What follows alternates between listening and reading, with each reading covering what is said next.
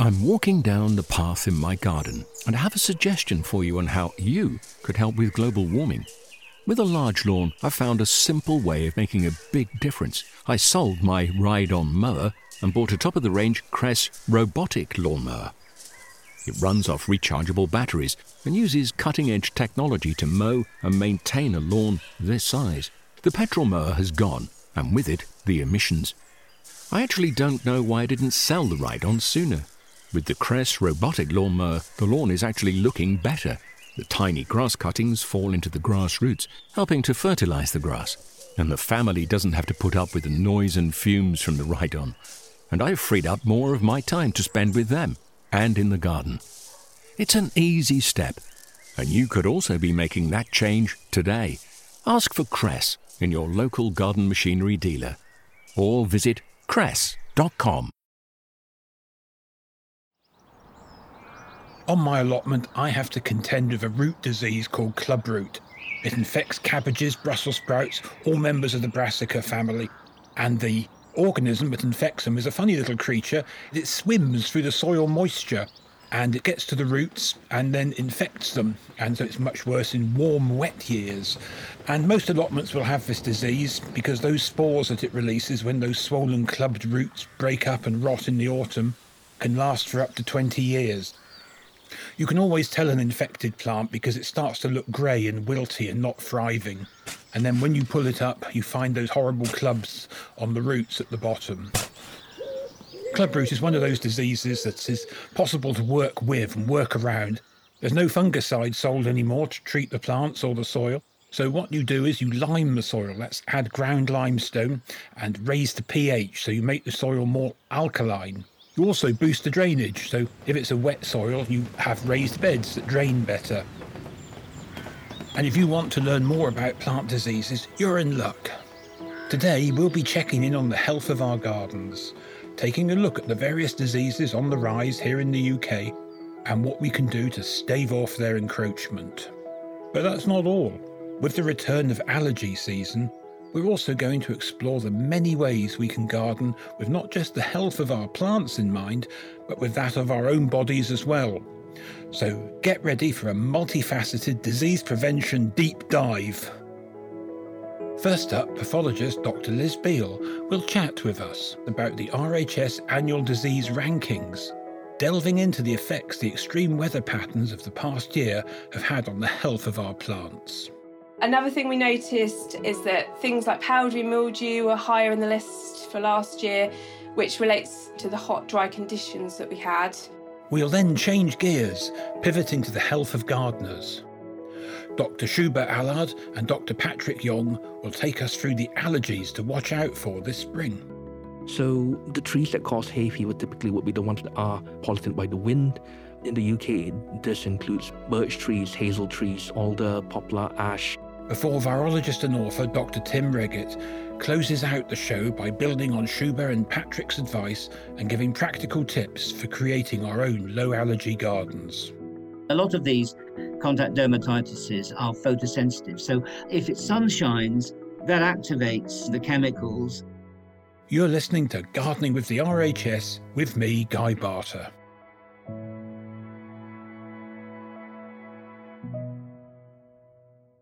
Liz Beal's foray into the world of plant pathology began in childhood. As a young girl, she'd scour her garden for macrofungi, big mushroom like toadstools, fascinated by the way they grew. As she got older and began studying microbiology, her obsession only evolved.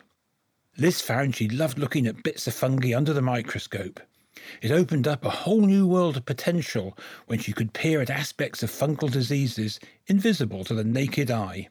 Now, Liz works as a senior plant pathologist at the RHS, where she helps compile our annual disease rankings. And that's exactly what she's here with us to discuss today. So, on a day to day basis, it's really varied, so it can do a wide range of things. So, for example, the RHS members can send in samples from their plants or photographs of their plants and say, What's happened to my plant? Why is it dying? And then we've got to try and investigate and work out what's happening. So, that's one part of my work. Another part of my work is the research. So, from the questions that we get asked from our members, we can kind of pick out the things that are most important to gardeners. So at the moment, we're looking at rose black spot, and that's a big problem in gardens, and trying to work out ways that we can help gardeners control it. There are fungicides available, but we're trying to sort of encourage people to move away from fungicides. So, looking at more natural methods of control is a key thing that we do as well. So, today I wanted to talk to you about our top 10 disease ranking. This is something that comes out every spring and has been running since 1995. This is calculated from the number of disease inquiries that we get to the RHS Gardening Advice Service, and it just gives an indication of what's concerning gardeners each year and what we've had the most inquiries about. So, out of the 11 diseases that were in the list, nine of these actually affect fruit trees. So, one thought is that people are planting more fruit trees, they're more sort of concerned about their fruit trees, and also perhaps planting heritage fruit trees, which could be more susceptible to these diseases. Another thing we noticed is that things like powdery mildew were higher in the list for last year, which relates to the hot, dry conditions that we had. Powdery mildew needs humid conditions, but it doesn't need leaf wetness to infect plants. So, actually, the conditions we saw last year were ideal for powdery mildew. So, although we had number three was powdery mildew on cherry laurel and Portuguese laurel, powdery mildew overall was a lot higher last year than previous years. So, this year, the honey fungus was number one and this has been number one since the list has first been compiled. And we think probably this is because it has a really wide host range, it creates really dramatic effects in the garden. So it's very noticeable on a tree or shrub. You can get complete dieback of the plant. Also, you need the right plant in the right place. So if any plants are particularly stressed or not growing happily, then honey fungus will come in and affect these plants and kill them. It spreads through the soil via something called rhizomorphs, which are bootlaces. So quite often they're already in the area, and as soon as a plant sort of becomes stressed, they can attack quite quickly. So to look for this in your garden, if you spot any sort of trees or woody plants that are dying back, you can peel back the bark right at the base of the plant, just at the soil level. If you have a sharp knife, you just peel back a small amount and look for the creamy white mycelium that's under the bark and it'll smell really strong of mushrooms as well. And this is really characteristic of honey fungus. If you spot it the best thing to do is to remove severely affected plants which will help to reduce its spread in your garden and also keep your plants growing healthily. So mulch around the base keep them well watered if it's very dry plant the right plant in the right place. So choose plants that are happy to grow in the area of your garden in the particular soil conditions or the sunny aspect or shady aspect, and this will help to protect them.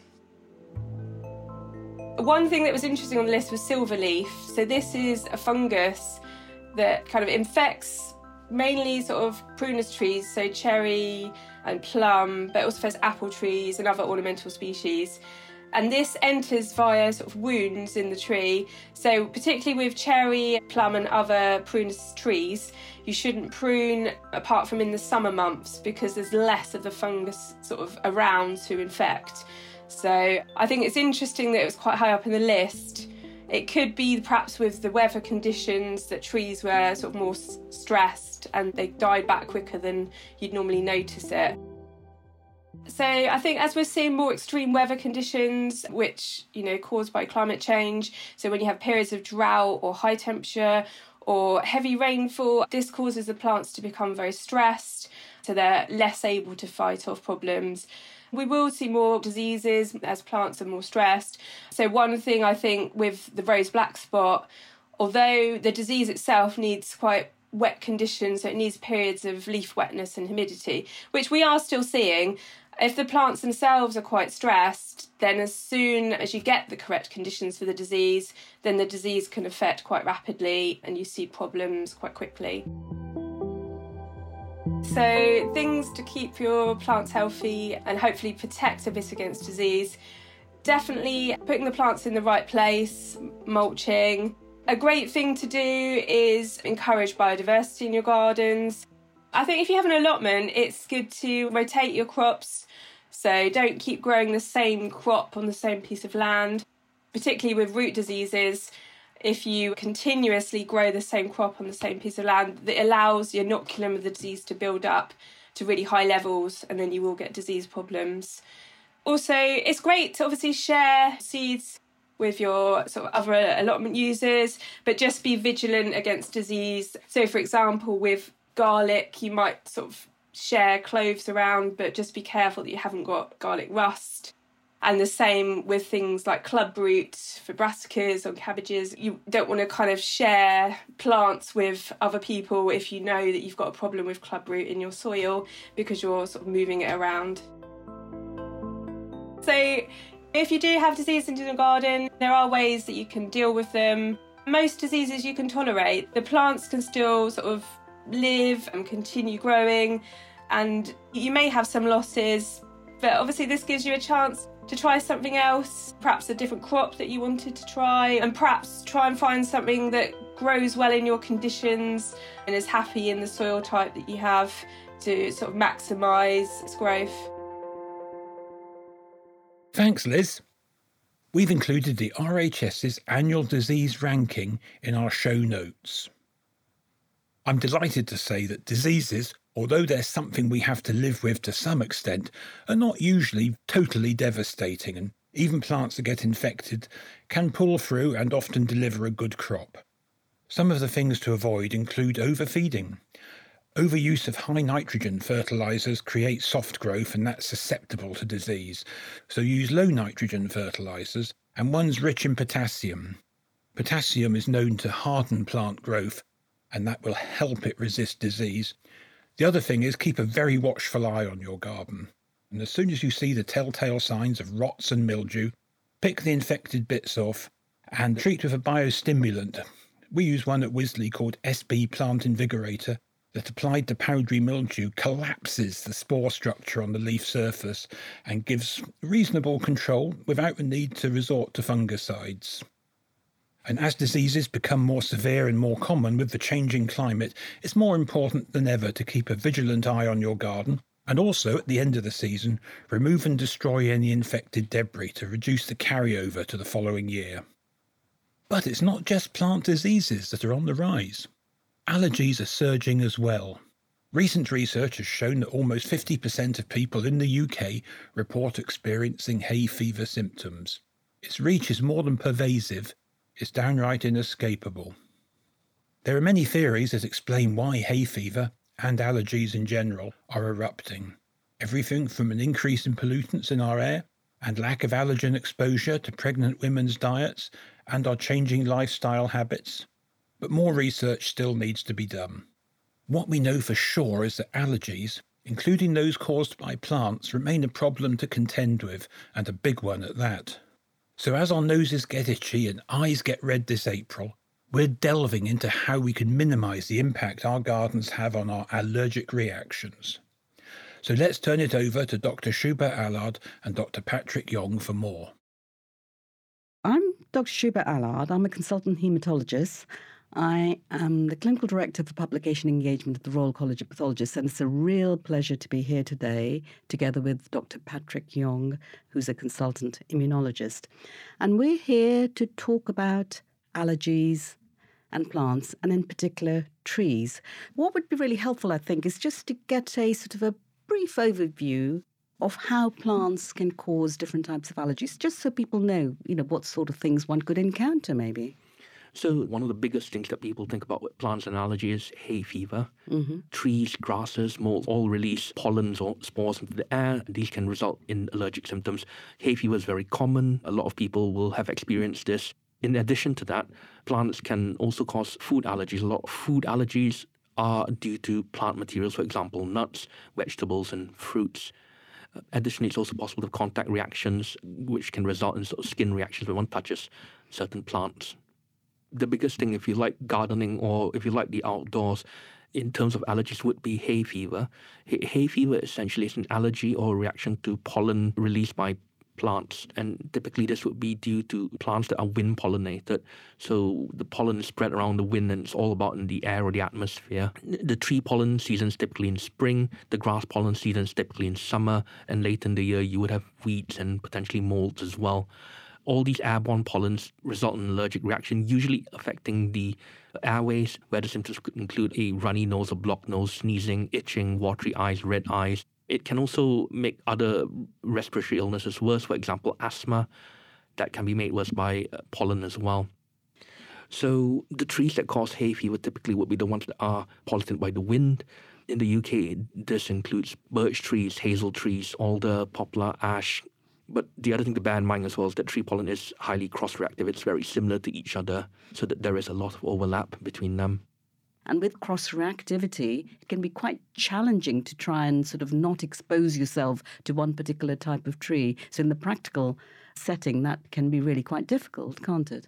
Yes, that, that's entirely correct. So, can you give us some top tips on what can we do to reduce allergy? So, obviously, the easiest way to reduce the amount of allergies somebody has is to avoid what is that's causing the allergy. However, that can be particularly tricky with something that's very widespread and common, for example, pollen, which is in the atmosphere in spring and summer and may not be entirely practical to do. It can also be quite life limiting. For example, if you're a keen gardener or indeed gardening is your job, you can't really fully avoid pollen because you have to be outdoors. So obviously avoidance helps, but may not be entirely practical or in, indeed possible.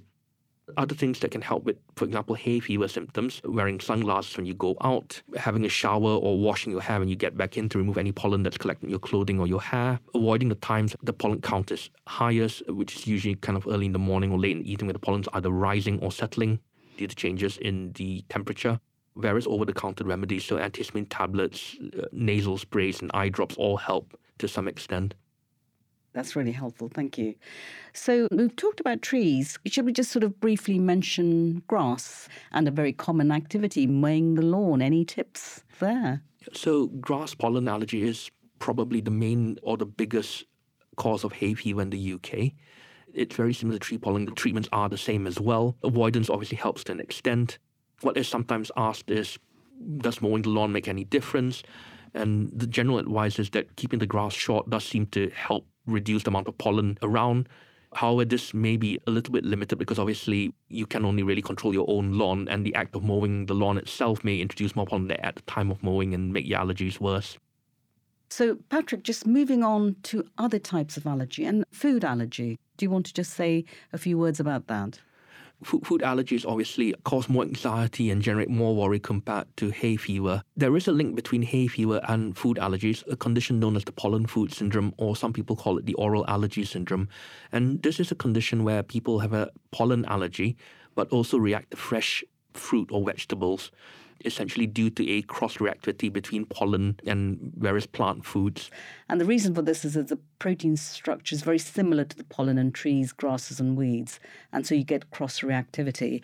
And if you have symptoms that are suggestive of pollen food syndrome, it is really important that you do seek advice from a healthcare professional so you know what's going on so that you can get appropriate advice. I think there's one thing I would say about being careful about self diagnosis. Absolutely. Okay, Patrick, I think this has been really informative. I think people will be very interested to know about the type of allergies people can get. And certainly, as gardeners, we all want to be out there. We've talked about certain aspects that we can't control. We can't control, you know, the, many trees around us with the cross reaction, etc. But I think increased awareness helps. That was Shubha Allard and Patrick Yong. If you'd like to learn more, Shubha and Patrick will be giving a talk that builds on this conversation at Wisley on the 21st of April. See our show notes for details. We're encouraging people to leave more of their lawns to grow tall and unkempt and good for wildlife and full of wildflowers. But where people suffer from allergies, this might not be the best advice. And alternatives include mowing the lawn more frequently, but also perhaps improving the lawn to squeeze out the grasses that flower early, like annual meadow grass. And you can do that at this time of year by raking in lawn grass seeds at about half the recommended rate. And they'll fill in the gaps and squeeze out the annual meadow grass that's flowering so freely at the moment. You can also rake in clovers as well. and they will squeeze out the grasses a bit because they're insect pollinated. They're not such a problem for people with allergies. And now let's get into the nitty gritty. Dr. Tim Wreghitt, a retired virologist and the former vice president of the Royal College of Pathologists, is here to share his advice on how to garden with a low allergy mindset. In 2016, he published Low Allergy Gardening with Dr. Joe Sheldon, and he'll start us off with a rather, well, unusual story as to how the book came to be. Joe Sheldon and myself decided to go to the Chelsea Flower Show and set up some educational displays to tell the public about various aspects of pathology, bringing in a plant theme. 2012, Her Majesty came to the stand because, of course, Her Majesty the Queen was the patron of the Royal College of Pathologists. And when she was at the Chelsea Flower Show, she often used to come by and see what we were doing. And in 2012, we had a display on allergy, and she seemed unusually interested in it and was asking me all sorts of questions about, well, what's this and what what are you explaining there and how does this affect that? I mean, really quite engaged. When we finished having a conversation, you get the normal handshake with a slight push, not a not a nasty push, but you knew you were on your way. Thank you so much, Dr. Wreghitt. And she turned to go, and then she sort of half turned back and she said, Is there a book I can read on the subject, Dr. Wreghitt? So I said, I'm afraid not. There are books written about allergy, there are books written about plants, but putting the simple story of allergy together with plants, whether it's respiratory based allergy or whether it's food allergy, it hasn't been done. And then she looked at me and she said, Well, you must write it, Dr. Wreghitt. And she got her finger out and she wagged her finger at me. And Joe Sheldon will tell you that she stood there and waved her finger at me and said, You must write the book, Dr. Wreghitt. So we did. So I just want to respond to the uh, information that Shubha Allard and Patrick Yong have given on allergies and how that affects the human body and relate it to tips, if you like, for gardening in relation to plants. There are, as you've already been told, plants which are associated with respiratory allergies in particular because they have windborne pollen. Most of the trees, not all of them, but most of the trees have windborne pollen. And in fact, have a heck of a lot of windborne pollen. So things like birch and hazel, lilac, as well as things like ceanothus, evening primrose, Japanese honeysuckle, lavender, lilac, marguerites, marigolds. For example, those are plants that have lots of pollen and which could stimulate hay fever in those people who are susceptible. Equally, there are those plants which are suitable because they either have no pollen or they have a low amount of pollen that isn't windborne and is spread by insects going like bees and so on, going from one plant to the other. So they're not in the wind, therefore we don't breathe them in. Things like dicentra, broom, busy lizzie, choisya, columbine, coral bells, cotoneaster, cranesbill, geraniums, daylily, dead nettle, begonias, geum, hebe, lobelia, love in a mist, masterwort, meadow rue, penstemon, periwinkle, plantain lily, hostas in other words, poppies, prunus, sage, scabious, sea holly, and strawberry tree, one of the few trees that doesn't have lots of pollen, and willow leaf pear, another one. So there are plants that you can choose that aren't going to cause you problems. And for example, if you're thinking about grasses, because grasses are one of the biggest problems in terms of allergies, then if you want to choose a grass for a garden, then you could maybe say, well, I won't have a grass because it's got lots of nasty pollen in its flowers.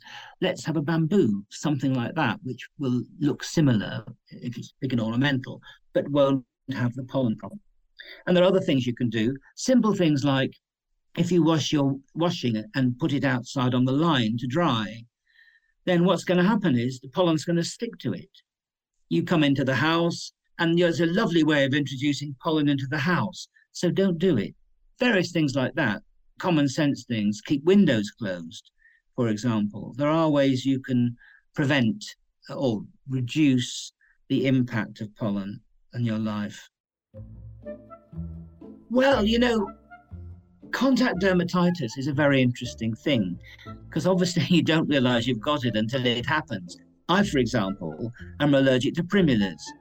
I can't touch primulas, particularly not if the sun is shining. And a lot of these contact dermatitises are photosensitive. So a lot of plants have hairs on them, and the hairs can stick into your skin. I mean, nettles do the same thing with the way the hairs stick in. But a lot of things like primula have hairs on them, so they stick into your skin. If it sun shines, that activates the chemicals. And I mean, for example, I once was in contact with primulas and developed huge blisters on my hand. And my third grandson, I have four grandsons, and three of them have no problem, as far as I'm aware, with allergies. But the third grandson, who's like me, was with all the other grandsons messing around in my allotment one day and being a thundering nuisance. And I asked them to sort out the parsnips, and they were rolling around and being really stupid. And three of them were fine, but the third grandson had blisters all over his hands where he'd been rolling around the parsnips and he's the one who looks most like. So I suspect there's some sort of link there, some genetic link to allergies. And you can equally get rashes on your hand from various plants. And until it happens to you, you don't know you've got the allergy. And it's quite simple. don't touch the plant again, particularly if the sun's shining. Well, it's kind of very difficult, isn't it? Because everybody likes trees and everybody likes to have a landscape. Cutting out allergies totally is very difficult, particularly if you live in a row of streets. It's not practical, really. I think when it comes to considering allergy, particularly hay fever, then I think you've got to be sensible. If there are people in your family or visitors or neighbors who you know have an allergy to a particular plant, and of course, one of the ways you can detect that is to look at the pollen calendar. The Meteorological Office publish pollen data in the hay fever season, and you can see which months of the year various plants produce their pollen. And so, if you have hay fever at a certain month, you can say, oh, it's likely to be that plant because that's when the peak of the pollen comes every year. So, it's about identifying what may be the problem or having allergy testing and knowing what the problem is and avoiding those plants if you can. Thanks there to Tim. Check out our show notes for a link to the book he wrote with Joe Sheldon titled Low Allergy Gardening. Just to build on what Tim said about low allergy plants, here are some of my suggestions. In shady areas, go for foliage plants, ferns, low growing insect pollinated shrubs like Mahonia aquifolium, for example. In the wider garden, aim to plant lots of insect pollinated trees such as apples, pears, and cherries. If you're going to buy plants like yew and holly, try and get hold of female cultivars. It's the male ones that shed the pollen, and in these species, the males and the females are found on different plants. Well, that's about it for today. In your garden, it's the great time for sowing and planting. It's time to look at your containers, replace those winter plants with spring ones. Lawn care, tend your lawn, cutting the edges really smartens up a garden and makes you feel you've achieved something. I'm sorry to say that weeds are bursting out all over, but gentle hoeing will catch them young and reduce the problems for later.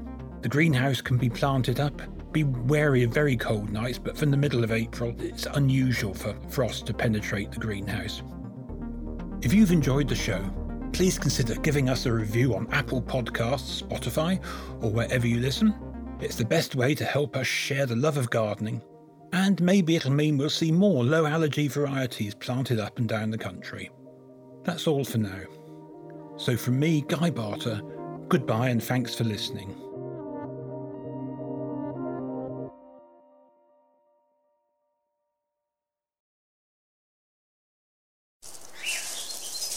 I'm walking down the path in my garden and I have a suggestion for you on how you could help with global warming. With a large lawn, I found a simple way of making a big difference. I sold my ride on mower and bought a top of the range Kress robotic lawnmower. It runs off rechargeable batteries and uses cutting edge technology to mow and maintain a lawn this size. The petrol mower has gone, and with it, the emissions. I actually don't know why I didn't sell the ride on sooner. With the Kress robotic lawnmower, the lawn is actually looking better. The tiny grass cuttings fall into the grass roots, helping to fertilize the grass. And the family doesn't have to put up with the noise and fumes from the ride on.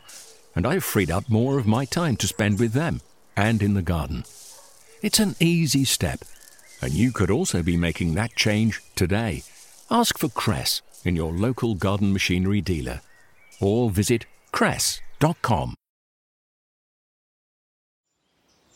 Discover the beauty of an RHS membership all year round. Save 25% off an RHS membership today when paying by direct debit. Prices start at just £55.50. With a membership, you'll gain access to an array of special events at our gardens all year round. Be the first to know about RHS flower shows and get exclusive member only days, plus reduced rate tickets. And you'll have the chance to enhance your gardening know how with access to free expert garden advice, monthly editions of the Garden magazine, and so much more. Terms and conditions apply.